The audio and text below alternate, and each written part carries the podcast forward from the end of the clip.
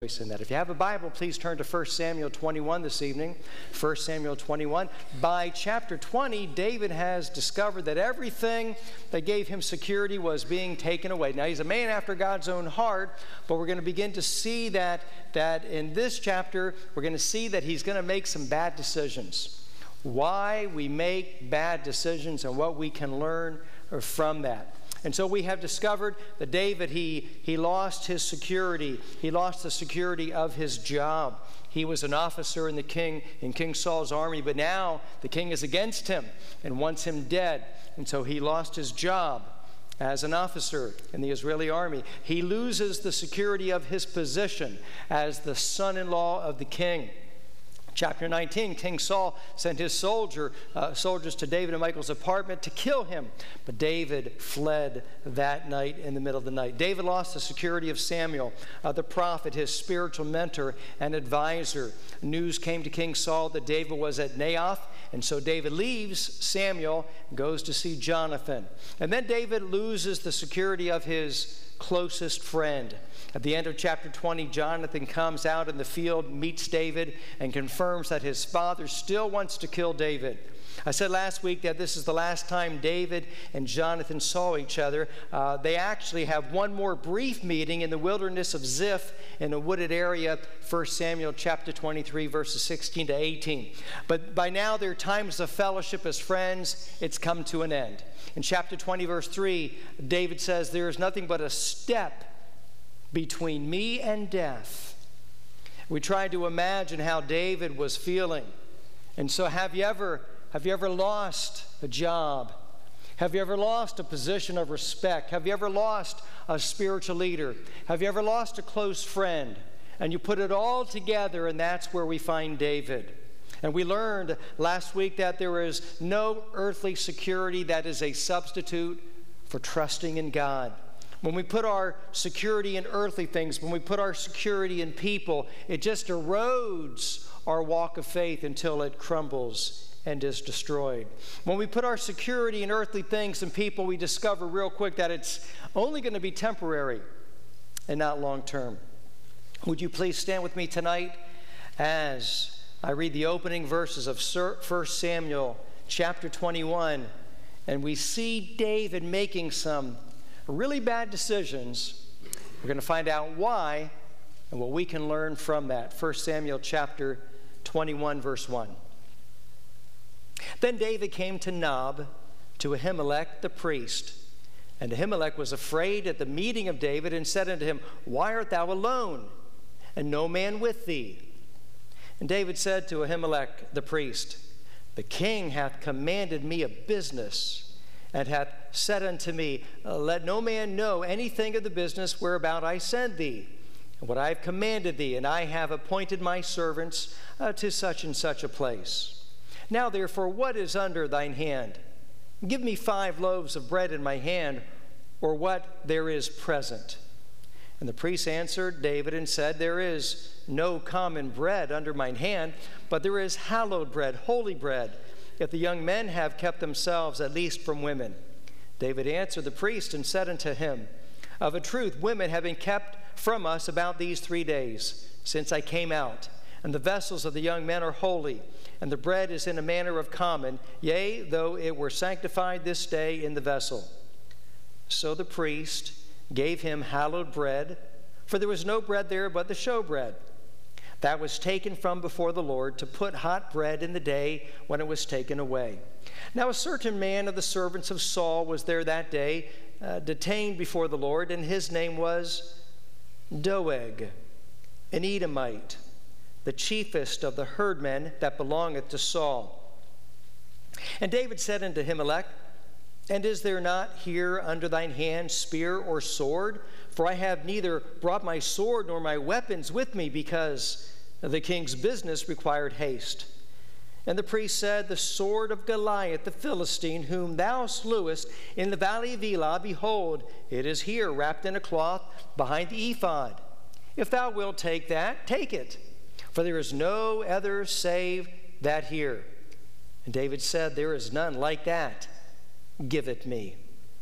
And David arose and fled that day for fear of Saul and went to Achish, king of Gath. May we pray.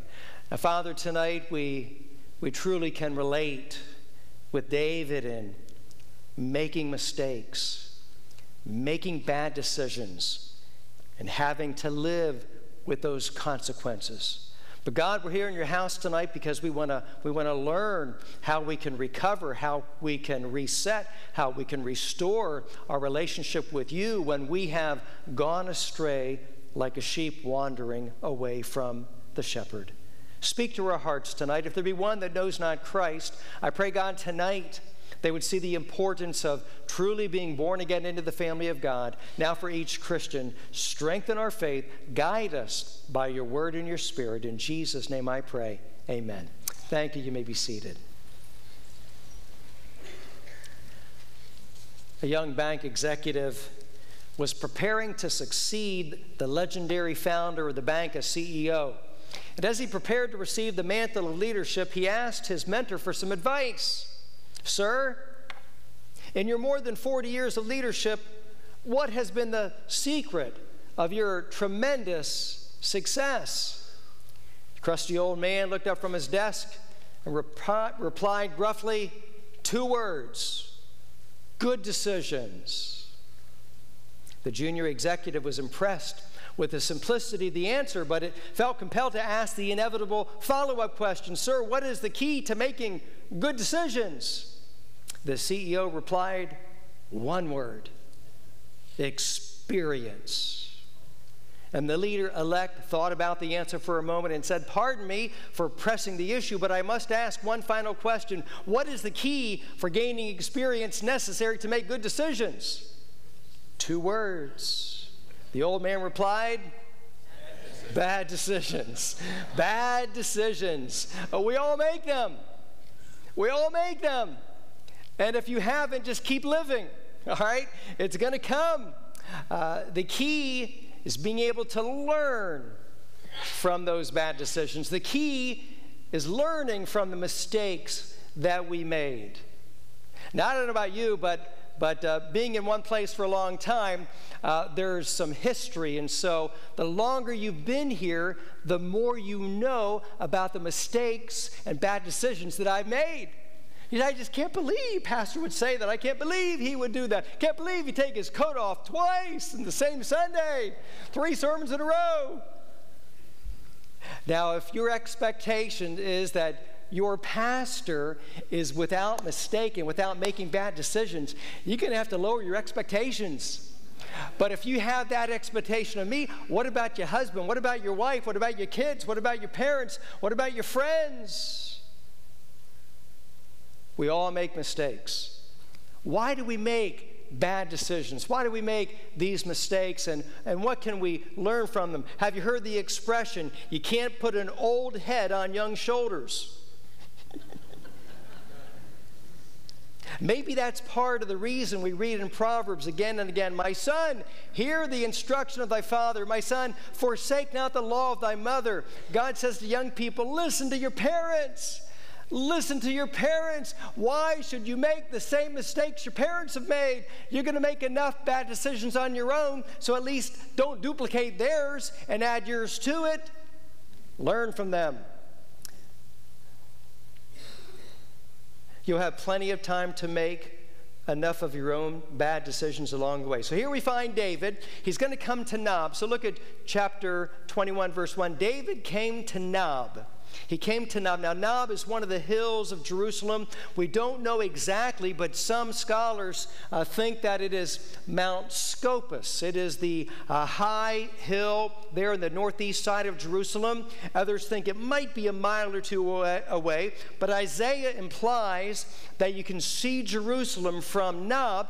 So, Mount Scopus is a is a pretty good guess. Uh, many times, you who take a Holy Land trip, you'll go to Mount Scopus to get a nice view uh, of the city. It's definitely close to the city. Uh, again, Isaiah said you could see the city from it. It's called the city of priests in chapter 22, verse 19. Now, notice what happens. He, he comes to Nob to Ahimelech the priest. Ahimelech is the high priest at the time. We're going to find out that there are more than 80 priests and their families living in this community, chapter 22, verses 18 and 19. Ahimelech is afraid. Look in verse 1. He is afraid. Why? Because David comes alone. And he asks him, Why are you come alone and no man is with you? It just doesn't make sense. Now look at David's answer, and you know the truth. But here's the lie. Verse 2 David says to the priest, The king, Saul has commanded me a business. He said unto me, uh, Let no man know anything of the business whereon I have sent you, where I have commanded you. I have appointed my servants that are with me to go to such and such a place. David tells a story that is not true. I am on a top secret mission from the king. That is why I'm traveling alone. Uh, my men, they're in another location. Now, what sounds skeptical is that David left so urgently that he didn't even bring a sword, he didn't bring a spear, he didn't bring any food. Uh, that'd be like a plumber going on a job without his wrenches. Be like a carpenter going to a job without his hammer and saw. Look what David asked for, verse 3. Uh, give, me, uh, give me five loaves of bread or whatever's under your hand. I need some food. Uh, verse 4. The priest answered and said, There is no common bread under mine hand, but there is hallowed bread, holy bread. If the young men have kept themselves uh, from women, I can give it to you. The only thing that Ahimelech has is the hallowed bread, the holy bread, the show bread. You see, at the tabernacle, every Sabbath, every Saturday, 12 loaves of bread were taken into the holy place and put on the table on the north side of the holy place. And they were a witness all week long that God, Jehovah God will, will sustain, that God will care, God will take care of his people. And at the end of that week, they brought in 12 new loaves and put in that table. And then the old loaves would be then given to the priests uh, to be able to eat. They were dedicated to the priests. And so Ahimelech is, is saying in verse 6, I, I only have holy bread, uh, but I'll, I'll give it to you. And so he gives him the holy bread from before the Lord. And then David asks for a weapon in verse 8. Do you have a weapon? Do you have a sword? Do you have a spear? He says, I have nothing here, verse 9, except the sword of Goliath. You remember that giant? The giant that you slew? I have his sword here, and it is wrapped up. There's nothing like it. David says, That's great. Now, the Bible does not take the time to give us a commentary on the moral ethics of what has just happened. There's, there's, there's just a record of the events of the story that we're reading. And so some wonder if David made up this story to keep Ahimelech in the dark. Perhaps to save the high priest from being implicated in aiding an enemy of the king. So, so the thought is well, maybe David is telling a story because he thinks it's going to protect Ahimelech if David did not tell Ahimelech that he was uh, fleeing from Saul, then he could rightly claim, what do they call it? Plausible deniability. I think they know all about it in Washington. Uh, but he could say, I, I, I knew nothing about it, and that's exactly what happened. I didn't know he was a fugitive from the king when I helped him. And so David's story may have actually been an attempt to protect Ahimelech. Today we call that situation situation ethics. You understand what that means? Situation ethics. The end justifies the means. That is, I can set aside God's commandments. I can set aside God's truth. I can set aside right and wrong because if I do wrong, I can help someone else. I can help myself. I can help others by doing wrong. And you take that to its logical conclusion, and it ends with murder. It's, it's like people going in and, and uh, killing an abortion doctor to stop abortions. That's sin. That's wrong. That's situation ethics. That's the end justifies the means. Go ahead and lie if it makes you look good. Go ahead and lie if it protects someone else. But we'll see in the next chapter, David's lie didn't protect anyone in the city of Nob. He would have to live with the conscience of causing the slaughter of all the families at Nob. Now turn with me to Matthew chapter 12. Hold your finger here and turn to Matthew chapter 12. And I'll share an event that happened in the life of Christ with his disciples. In Matthew chapter 12, when Jesus and his disciples are walking through a field on the Sabbath day, a Saturday, the Jewish holy day, the hungry disciples grab some grain and look what happens. Matthew chapter 12, verse 1. At that time, Jesus went on the Sabbath day through the corn, and his disciples were an hungered and began to pluck the ears of the corn and to eat. But when the Pharisees saw it, they said unto him, Behold, thy disciples do that which is not lawful to do upon the Sabbath day. The Pharisees said, Jesus, your disciples, your disciples are, are breaking God's law. Your disciples are, are working on the Sabbath day. They're breaking the Sabbath laws. Now, the truth is, they were not breaking the Sabbath laws. They were breaking oral tradition, but oral tradition was not God's word. Not at all. There were no laws forbidding the plucking of grain on the Sabbath to satisfy your hunger. In fact, gleaning handfuls of grain was specifically permitted, Deuteronomy chapter 23, verse 25. What was prohibited was, was working on the Sabbath for profit. A farmer was not to harvest on the Sabbath, uh, but an individual could glean grain. Remember, uh, Ruth uh, was gleaning grain. The disciples did not sin. Clearly, Jesus would have rebuked them if they did. Now, look at Jesus' answer to them in verses 3 and 4. But he said unto them, Have ye not read what David did when he was an hungered, and they that were with him? How he entered into the house of God, that's at Nob, that's the tabernacle, and did eat the showbread, which was not lawful for him to eat, neither for them which were with him, but only for the priests. Sabbath laws do not restrict things out of necessity. Jesus later said, What, what happens if you have an animal that falls into a pit? Are you going to leave him there to die in the Sabbath? No. You're going to throw down a rope. You're going to get that ox out of that pit. Now, now it's true. It's true that, that the, the, the, the, the commandment, the policy was the showbread is for the priests only. But God but God is understanding and God is gracious and God is going to, to allow and give permission for the showbread to be given to David and to his men. One commentator wrote, God was not offended by David's act, done to satisfy a legitimate need when his men were weak with hunger. Back to 1 Samuel, but now I want you to jump ahead to chapter 22 and verse 10. And we're going to see something that's not mentioned in the story so far. Chapter 22, verse 10. Doeg goes to Saul, and uh, he is a snitch, and he is telling King Saul about what happened. But I want you to see chapter 22, verse 10. And he, Ahimelech, inquired of the Lord for him, for David, and gave victuals food and gave him the sword of Goliath the Philistine. Do you see what happens here? Ahimelech, though not recorded in chapter 21, Ahimelech asked God, What should I do? He asked God if he should give the bread to David, and God the Father says yes. I, I know this is difficult to understand.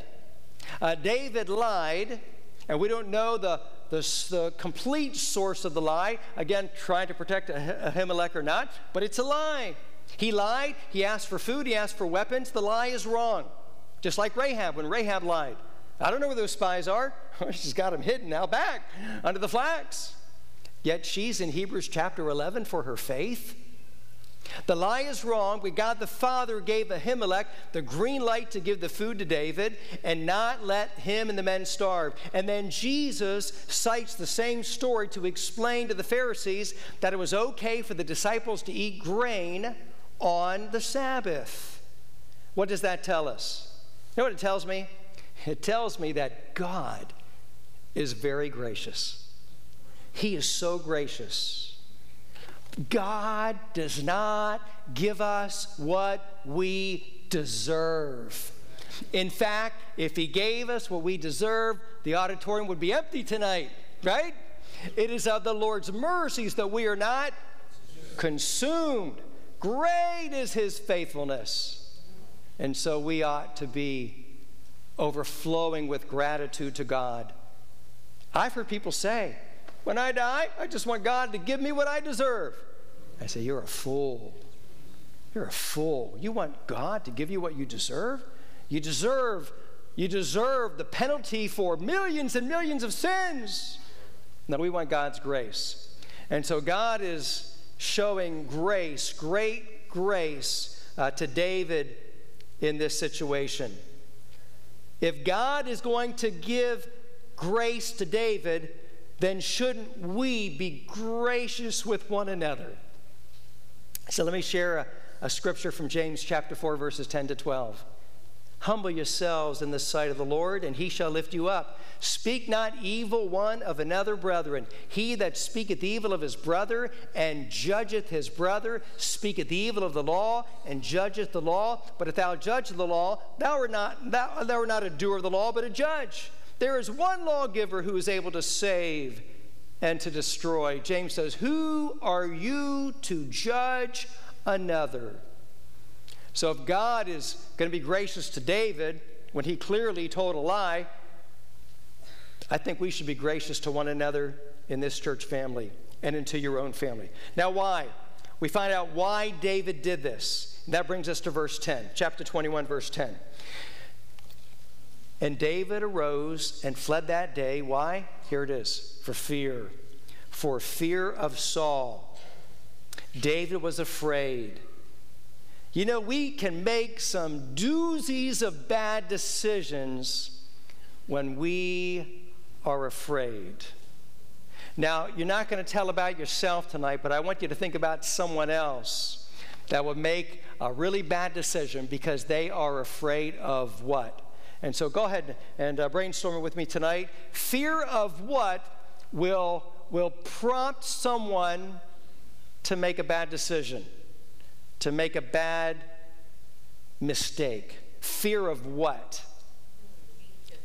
Fear of what? Well, I'm talking about something that would make you afraid. That make you, that if you want to fear the Lord, you're going to do the right thing. A fear that would make you do the wrong thing. Fear of men.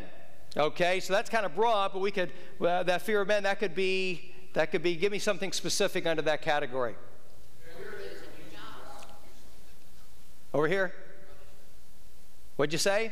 Fear of losing your job. All right, fear of losing your job.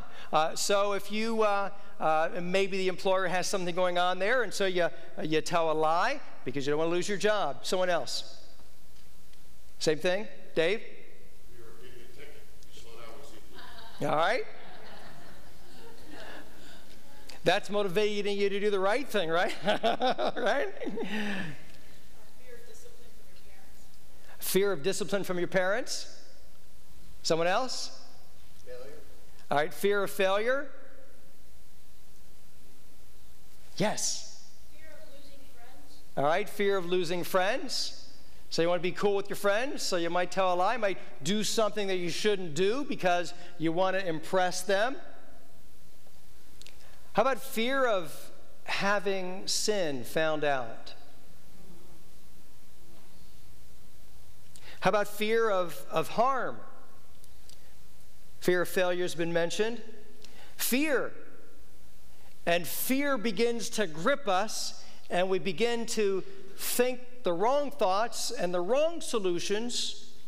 Many years later, David would sit down and he would write this Yea, though I walk through the valley of shadow of death, I will what? Fear no evil, for thou art with me. Now, David has lost his position. He's lost his wife. He's lost his spiritual mentor. He's lost his closest friend. Now comes the final blow. David loses his self respect. Is it not true that one bad decision can lead to another? Look at verse 10. Look at verse 10. David arose and fled that day for fear of Saul. Now look at his next decision. And he went to Achish, the king of Gath. That's not so smart. David decides to go to Gath, and, and that's the way it is with lying. When people tell a lie, then they got to tell another lie to cover up the first lie, and it just is a domino effect. Gath, not too far away. Down south of Jerusalem. Gath was the headquarters of the Philistines, it was the Washington, D.C. of the Philistines. Gath, does that name sound familiar? Yes. It's the hometown of the champion. What's his name? Goliath. David's going to walk in town incognito with a sword. Whose sword is it? It's Goliath's sword. I think Goliath waved it around a few times. Maybe David thought he could go in there and not be recognized.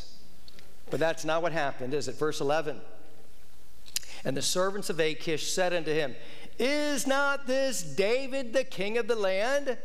Did not they sing one to another of him in dances, saying, Saul hath slain his thousands, and David his ten thousands? Apparently, the Philistines have been listening to Jewish radio. They are familiar with the hit song, Saul has slain his thousands, David has slain his ten thousands. I'm sure it was the number one song for months. I mean, it was top of the charts. They knew the song. Here's the guy, verse 12. And David laid up these words in his heart and was sore afraid of Achish, king of Gath. Hmm. What happens? David is afraid. Why we make bad decisions? We make bad decisions out of fear. All kinds, all kinds of fears. He's afraid. Fear grips his heart. The servants of King Achish grab him and they bring him to him. Verse 13 uh, David begins a short acting career. Notice in verse 13. And he changed his behavior before them, and he feigned himself mad, insane in their hands, and he scrabbled on the door of the gate and let his spit fall down upon his beard. Wow which proves very convincing. He's acting crazy. I mean, he's scribbling on the gates. Maybe he got some rocks and or some sticks, and he's he, I'm sure the groundskeepers are very upset that he's messing up their gates, and, and then he's drooling, and the drooling comes down his, his beard. It's horrible behavior. David's behavior is not becoming of a future king of Israel. He has now lost his own self-respect. And so, verse 14 and 15 the scriptures never lack for humor. Notice what happens. Then said Achish unto his servants, Lo, you see the man is mad, he is crazy, he's out of his mind. Wherefore then have you brought him to me? Have I need of some more madmen, that ye have brought this fellow to play the madman in my presence? Uh, shall this fellow come into my house? Uh, King Achish says, Do I lack madmen? I got enough crazy nuts around me. Don't bring me one more. Get him out of here.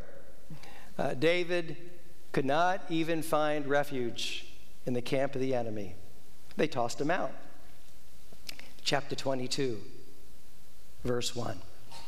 David therefore departed thence and escaped to the cave Adullam. It's about halfway back from Gath to, to Jerusalem. Brother Wayne Cooper preached a message, a terrific message last November called Critical Cave Choices. Uh, you can find it on the website. You go back about eight months, go to Facebook videos, you find it November 25th. What's going to happen is David's going to go to this cave. Everything's been taken away his position, his job, his wife, his spiritual mentor, his self respect, and he ends up in a cave. He's probably been to the cave before, he knew where it was. Dark, dreary, no food, no friends. And we're going to find later that three Psalms come out of this experience.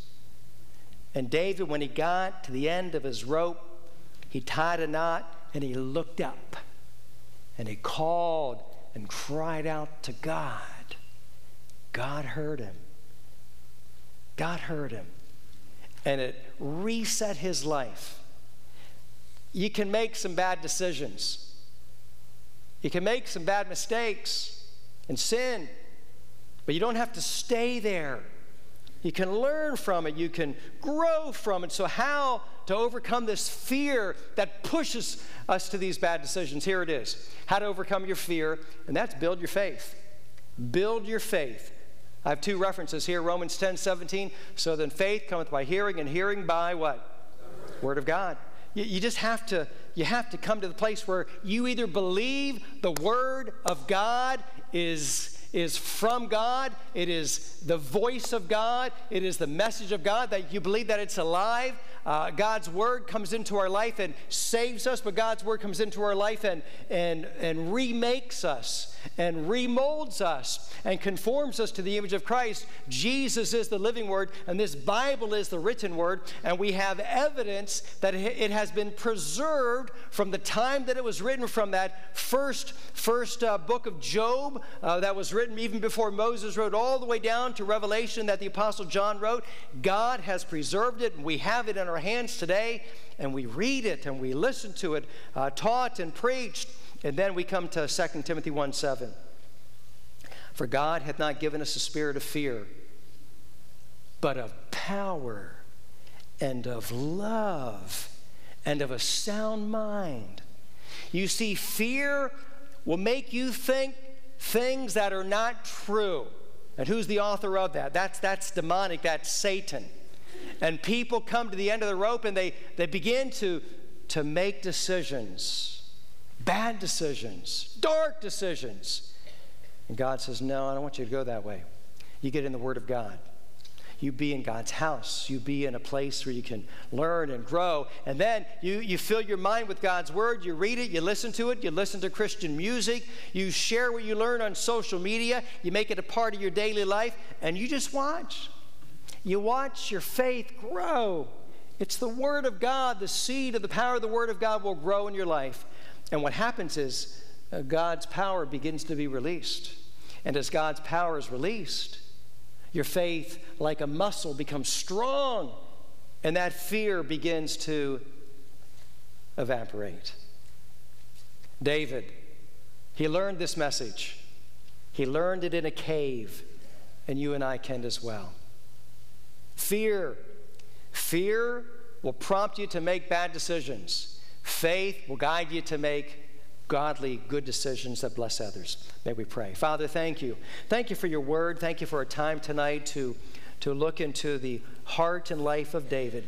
Not a perfect man, but a man after your own heart, a man who gave us half of all of our Psalms, a man who we know more about than any other man in Scripture, including Christ.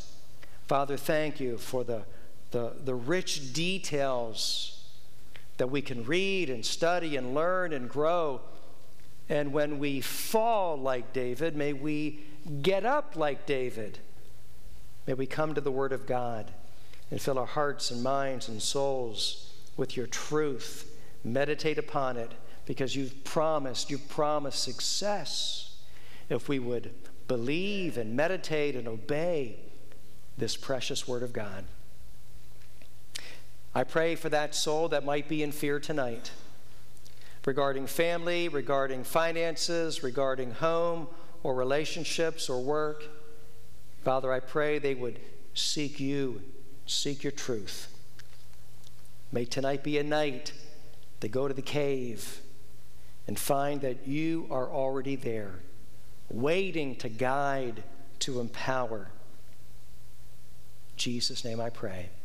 Amen. Let's all stand together. We'll sing a song of invitation about trust. Only trust Him. Only trust Him. Maybe tonight that's what you need to do. Let go of the fear. Let go of fear. Begin to build your faith. As we sing, maybe you want to pray in your seat. Pray this altar as we come to the Lord tonight. A Bible, please open to Philippians chapter 3 today. We've reached the halfway point in the letter to the Philippians. The theme is joy. We have discovered that our joy is in the Lord and no one can take it away. And Paul tells us of one more joy stealer, and that is man made religion. So now Paul opens up his heart and he gives a personal glimpse of his past. And he answers the question what keeps most people out of heaven? Uh, there's a Bible in the bench there in front of you if you'd like to follow along or on your phone. Let's all stand together. I'd like to read from Philippians chapter 3, and I'll begin here in verse 1. Philippians chapter 3, in verse 1 Finally, my brethren, rejoice in the Lord. To write the same things to you, uh, to me indeed is not grievous, uh, but for you it is safe. Beware of dogs, beware of evil workers, beware of the concision. For we are the circumcision which worship God in the Spirit, and rejoice in Christ Jesus, and have no confidence in the flesh Though I might also have confidence in the flesh, if any other man thinketh that he hath whereof he might trust in the flesh, I the more, circumcised the eighth day, of the stock of Israel, of the tribe of Benjamin, an Hebrew of the Hebrews, as touching the law, a Pharisee, concerning zeal, persecuting the church, touching the righteousness which is in the law. I was blameless, Paul says. But what things were gain to me, those I counted loss for Christ. May we pray. Father, thank you now for the Word of God that we hold in our hand. Thank you for this great book and the teaching that we find from it. And now, as we study this passage on salvation, I pray that each one of us here today will understand that your love and your forgiveness your grace is a gift, a gift that we receive by faith. So, Father, help us to turn from trusting in ourselves, trusting in our good works, our baptism, our religious deeds, and teach us that we might trust in you alone and find life, eternal life, forgiveness, peace, and joy in Christ. In Jesus' name we pray. Amen. Thank you. You may be seated. Why do most people not go to heaven? What keeps them out of heaven? You know, the Bible, the Bible's very clear that there are only two kinds of people in the world, in the spiritual world. And so there are the saved and there are the lost. There are believers and there are unbelievers. There are those that have a living relationship with the living God and there are those who practice dead rituals and ceremonies. There's the righteous in their heart, and there's the religious. There are those that are bound for heaven and those that are bound for hell. May I ask you today, which of these two lists describes you? Are you sure? If not, today you can be sure because the Bible was written to help you to become a child of God, to become a believer, to become saved, to have the confidence that you know you're going to heaven. And so Paul begins in verse 1. Finally, uh, this is a transition, not a conclusion. Paul writes to his dear friends in Philippi and he encourages them. He says, Rejoice. I want you to rejoice in the Lord. Uh, we have so many reasons to rejoice as Christians. Uh, we are saved. We are God's children. We are forgiven of all of our sins. Uh, we have God's Spirit living in us. We are bound for heaven. God has begun a spiritual work in us, and it continues to grow to this day. If we focus on our problems, if we focus on our trials, we'll become discouraged. We will become depressed.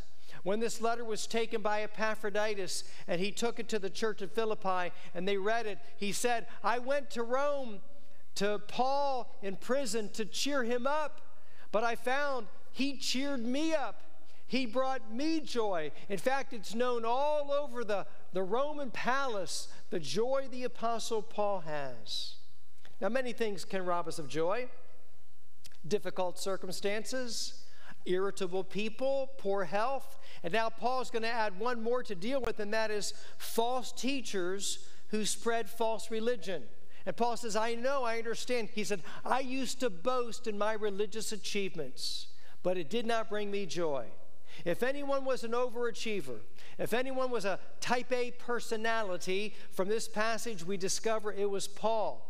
Uh, now, now we all enjoy being recognized for effort, don't we? I mean, every major field of endeavor has awards for some type of outstanding achievement.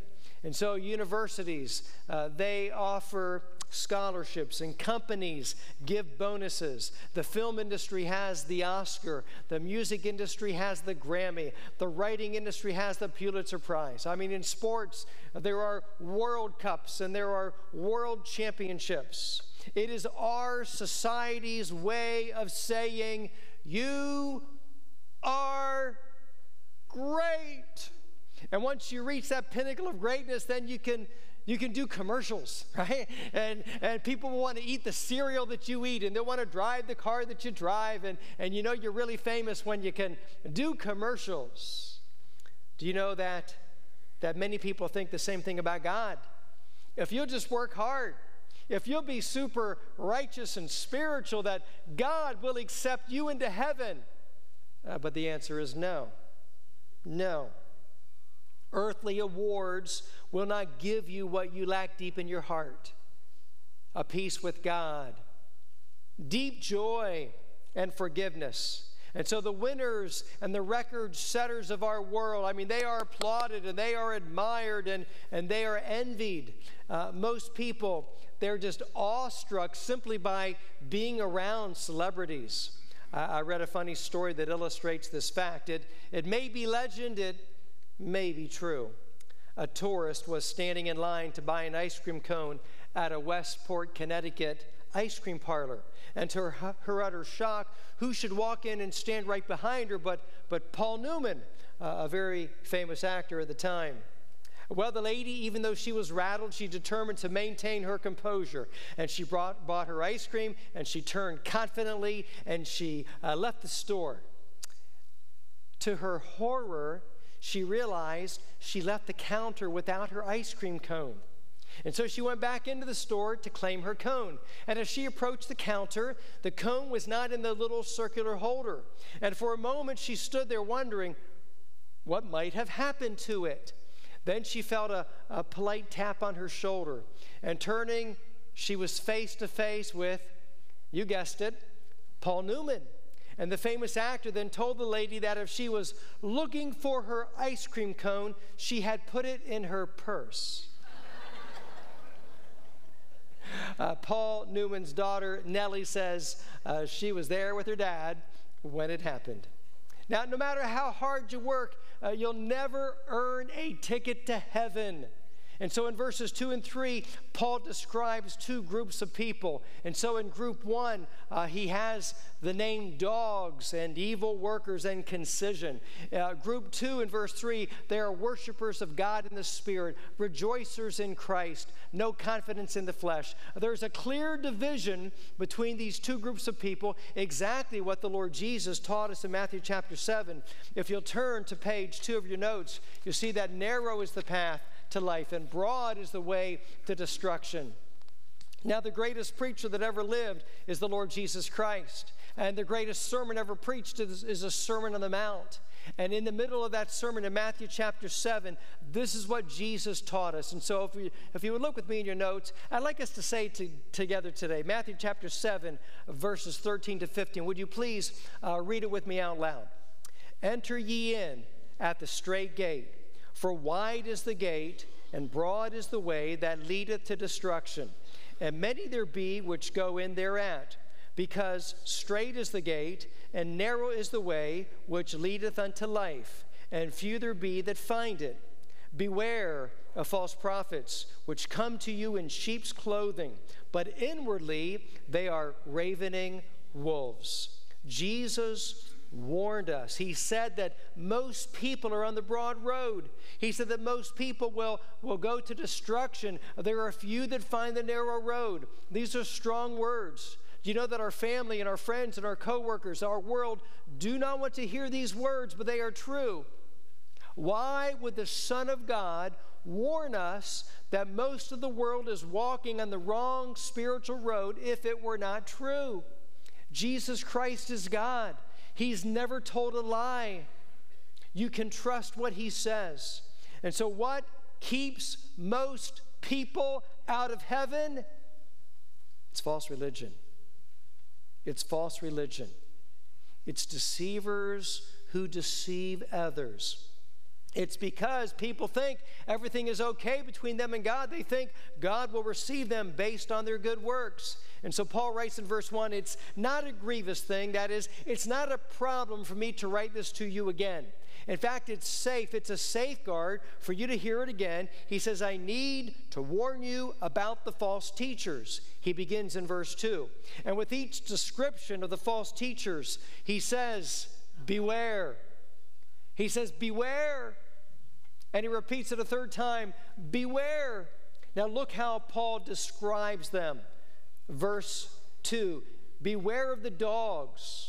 Now, Paul is not simply name calling here. He is trying to make a point. He is not talking about pets, he's, he's talking about wild, savage animals. 11 years ago this month, we adopted Lily, our little pet from Lancaster. Our first, oh, there she is. Our first stop after picking her up was Wawa. So I gave her a middle name. This is Lily Wawa Wendell. and she's been a part of our family uh, for the last 11 years. Look at, uh, look at her today. Uh, look at those big brown eyes. I'm telling you that uh, uh, she just comes there and she sits like today. She got to lick my cereal bowl when I was done with it. Uh, Lily has helped us to bond to all you pet lovers, all you dog lovers here at church. This is not the kind of loyal pets and dogs that Paul is describing in Philippians chapter 3 and verse 2. This is not what he's warning us about. You see, the, the dogs of Paul's day were dirty, disease carrying scavengers, and they ran in packs through the streets. They were dangerous. Dogs bark and growl, and so do these false teachers. They bark against the truth. And the Orthodox Jews, they had a term for the Gentiles. Do you know what it was? They called Gentiles dogs. And so, for most of us here today, we're Gentiles. There might be a, we have a couple of Jewish people in the church, uh, but they would call all of us dogs. And Paul takes their term and he turns it around and he says, You who teach salvation by works, you're the dogs, you're the false teachers. Second warning, second description beware of evil workers.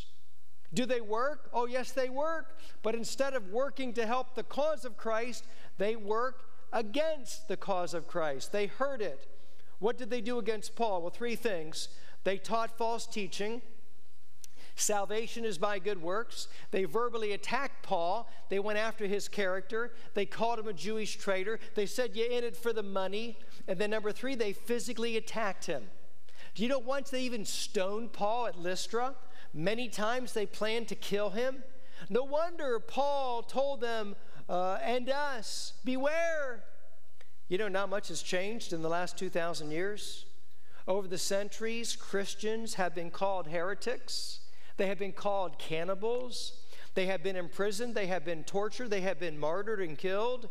This month, July, a Christian woman, Suzanne Der Kirkor, was raped and stoned to death in Syria by Islamic terrorists.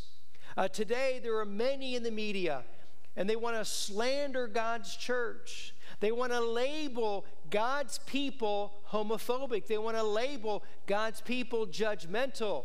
And so they will lie and they will say things. We've had it happen here. Oh, if you worship at that church, you can't eat certain foods. Oh, really? If you go to that church, you can't wear certain clothes. Really? You know, I, I, wish I had a nickel for every time I have said, everyone is welcome in our services. Everyone is welcome in our services, no matter what they are wearing. Would you say that with me today? Everyone is welcome in our services, no matter what they are wearing. Amen? I mean, to come to our service, men, you don't have to wear a tie. And, and ladies, you don't have to wear a dress. Uh, Jesus taught us to be wise as a serpent, and harmless as a dove. And so I thought, I thought to, uh, to let you know that we really believe it, I thought I'm going to take my coat off. Haven't done it in 35 years during a sermon. and plus, it's hot up here, right? Everyone is welcome. Be wise as a serpent, be harmless as a dove. If a reporter or an adversary to our faith comes in here and wants to bait you with the question beware, beware. Don't give them a soundbite. Uh, don't give them uh, something they can twist or post. Paul says, beware. If they ask questions about homosexuals, if they ask questions about transgenders, and they pull out their phone and, and, they're not looking for truth, they're just looking to be able to slander God's church, what should you do? They just want to criticize our faith. Don't give them the answer. Do what Jesus did and ask them a question. You know, that's a good question. But I'd like to ask you a more important question. That is, if you died today, do you know for certain that you'd go to heaven, or do you have some doubt? Better yet, better yet, you could just quote to them John 3:16 nice and slow. That's a good question, but let me share something that's really important. For God so loved the world, and that's that's you. That's you. You're going to have to learn the rest of the verse if you're going to quote it to him. Be wise as a serpent, be harmless as a dove. In one of my favorite Jimmy Stewart movies, Mr. Smith Goes to Washington, we find Jefferson Smith, leader of the Boy Rangers, appointed as a U.S. Senator. And when I thought about this, Paul saying, Beware, beware, and all that he went through, it reminded me of how the press can twist and lie about things that good people say. Watch. Tell us about yourself, Senator. I hear you got a boys' club back home, Senator. Have you got any special axe to grind? Axe? No, you know, pet ideas, save the buffaloes, pension bill. You must have one idea you think would be good for the country, haven't you? Well, I have got one idea. Well, break out. That's what we want. Well, for the last couple of years, I've thought it would be a wonderful idea to have a national boys' camp out in our state. Boys' camp? Boys. Yeah, very good. You see, if we could just get the poor kids off the streets, out of the cities for a few months in the summer and let them learn something about nature and American ideal. Marvelous. Oh, a lot to that. What would you think this camp would set the government back? Oh, nothing. Nothing at all. You see, my idea is that the government just lends us the money for the camp, and then the boys pay it back by sending pennies, nickels, nothing more than a dime. Oh, that's really something. All right. Oh, no, no. The government's got enough on its hands already without... Well, that's great. The government's putting too much dough in too many places now, boys. Oh, yeah. yeah, you're a nature lover. How about it? Can you handle some of that sign language? Yeah, I could manage if you... What about some bird calls, Senator? You know any? Uh-huh. Can you make it sound like an eagle? How about a Bob White? No, uh, here's one. I'm the only one in the state that knows this one. Well, we could use that.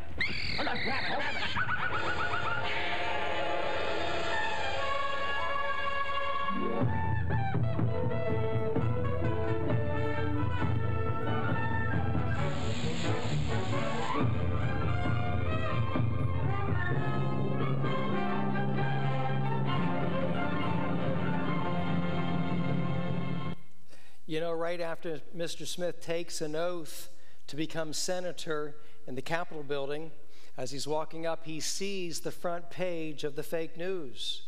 And in 1939, even Hollywood approved of handling the press a little different back then than we do today. Watch. In which the deficiency bill has been delayed is nothing short of criminal. The country and government agencies are in desperate need of these funds. The prime business of this body is the immediate passage of this urgent law.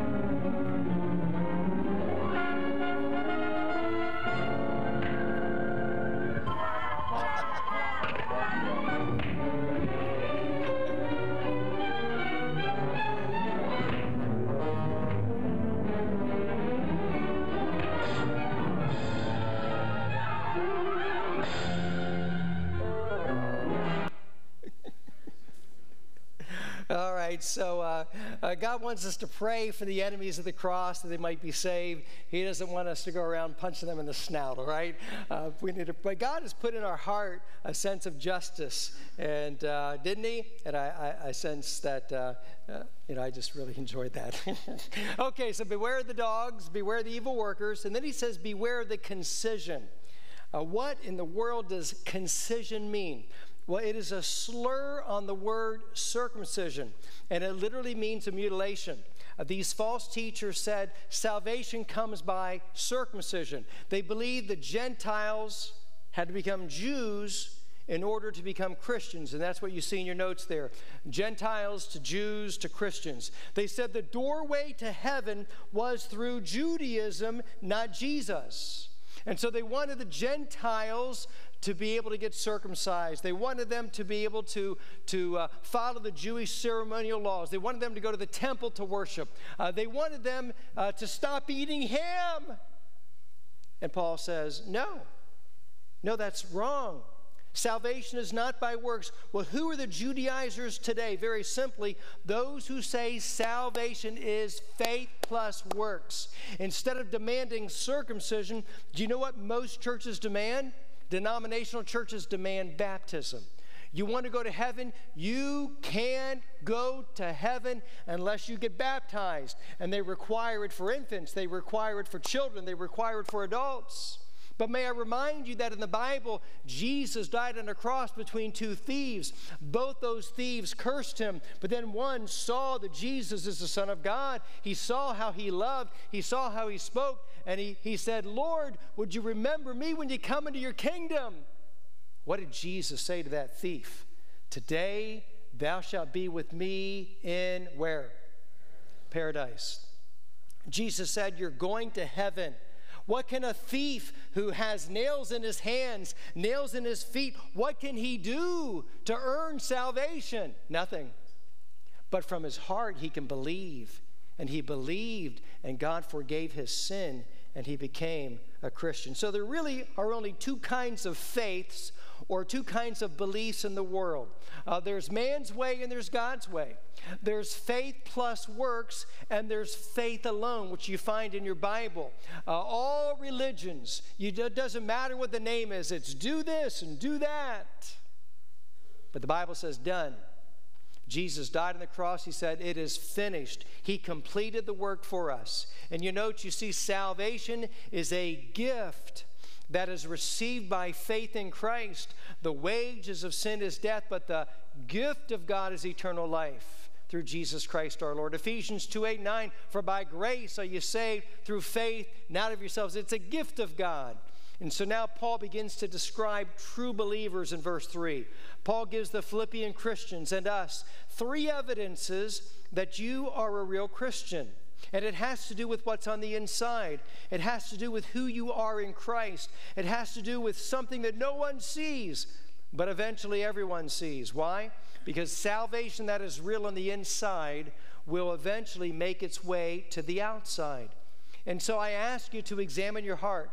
I ask you to make sure that you are a genuine Christian and so this is what he says We are the circumcision. That is, we are the spiritual circumcision, the circumcision of the heart. And that means that our sins are forgiven.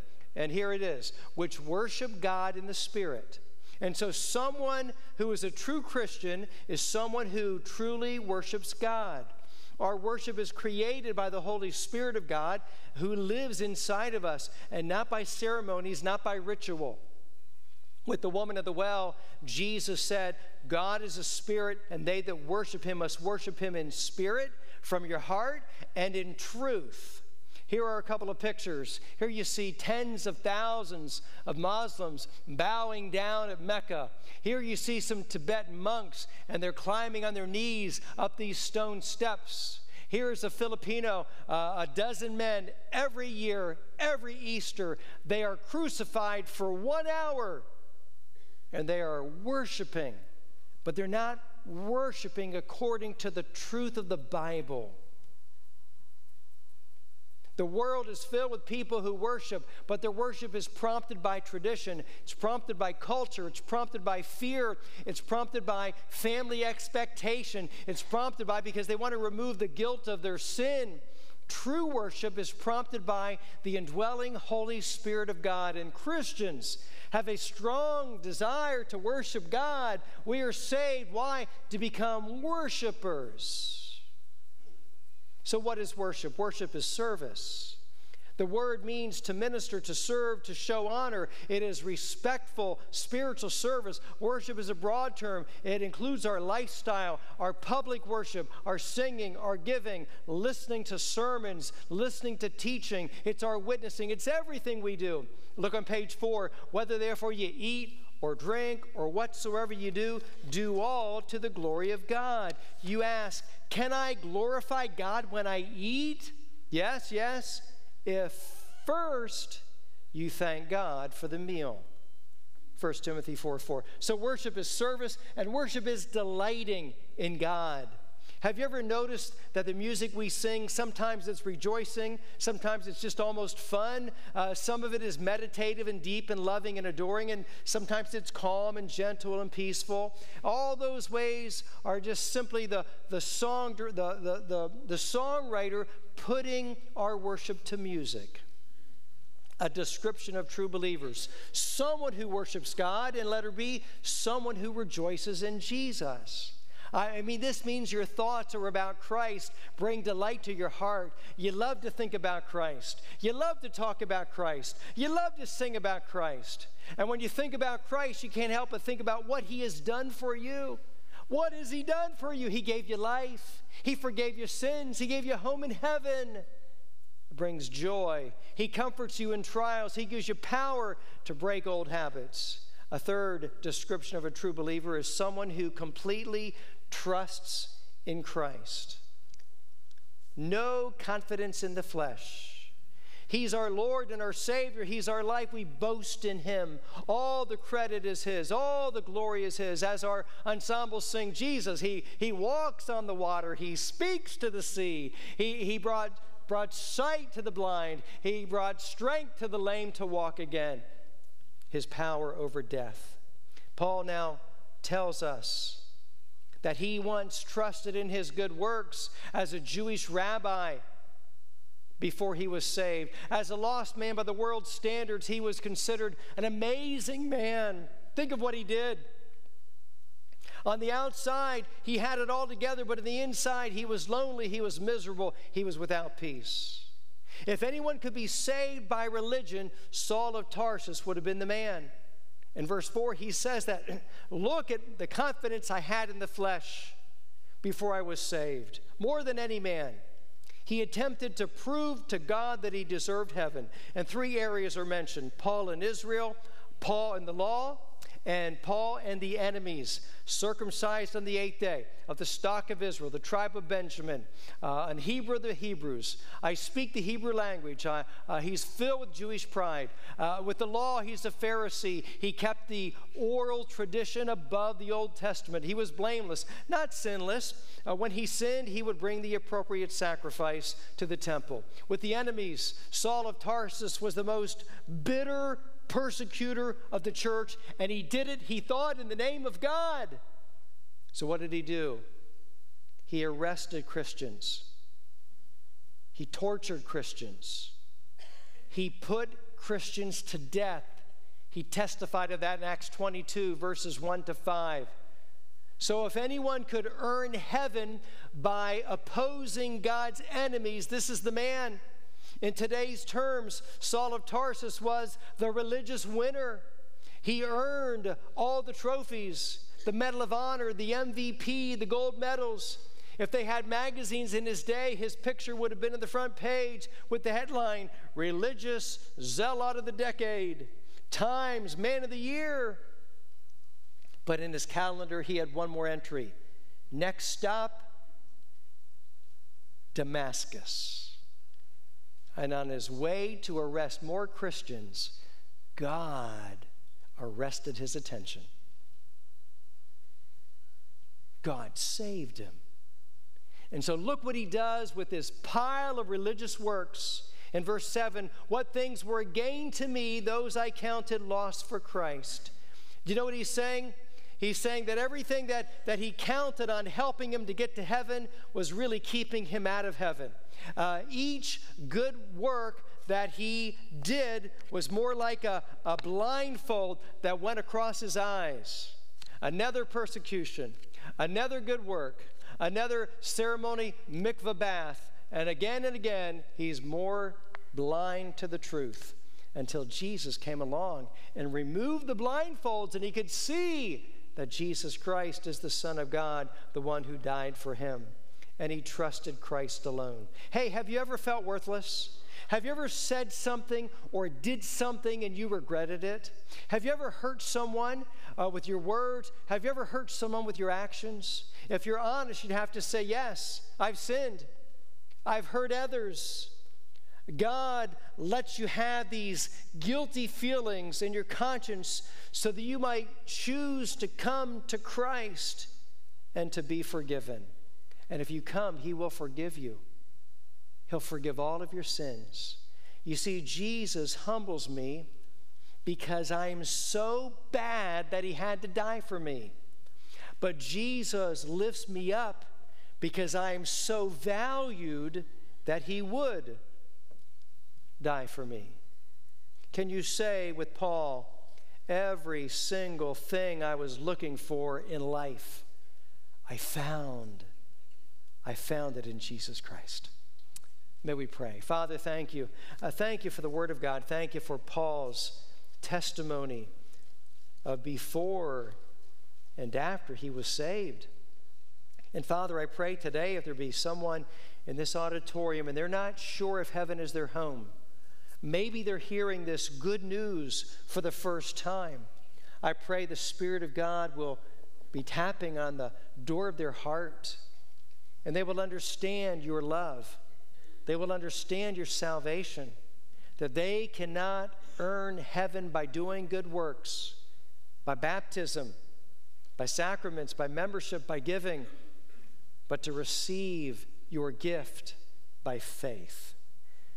With our heads bowed, with our eyes closed, as we have this moment of invitation prayer, I want to ask you today do you know for certain that heaven is your home? Do you know that if you died that when your soul leaves your body, you'd come into God's presence, into heaven, because you are a genuine Christian, because there was a time in your life that you made a commitment to follow Jesus Christ. And you can say you're born again. Maybe you don't remember the date, but you know for certain that today you're trusting in Jesus Christ alone for the forgiveness of all of your sins, that He died and rose again for you. And you're not ashamed to let others know about that. With our heads bowed or eyes closed, you say, Pastor Wendell, I am a Christian. I'm saved. I've got a Bible reason that I know I'm going to heaven. Would you simply raise your hand all over this auditorium? Only if you know for sure. God bless you. You may put your hands down. You say, Pastor, I think I'd go to heaven. I hope I'd go to heaven, but I'm not sure. You know, I'm not going to ask you to join the church, I'm not going to ask you to get baptized, but I'm going to ask you to listen to Jesus, who said, Come unto me, all ye that are heavy laden. Come to me, and I will give you rest. Come to me, and I will give you forgiveness. So the Bible says, if you will call upon the name of the Lord, you shall be saved. The Bible says that Jesus died for you and rose again and offers this gift. So call today. You say, what does that mean? It means acknowledging that you are a sinner and your sin will keep you out of heaven, but God will forgive your sin, all of them, past, present, and future, because you will put your faith in Christ and Christ alone. If you'd like to do that with me today, as I did many years ago, you can pray in this invitation prayer. You can pray from your heart. God will hear the prayer of your heart. If you'd like to pray with me now, I'll not call you out, I'll not embarrass you in any way. I would de- be delighted to pray with you. You can pray sincerely, you can pray silently, you can pray earnestly.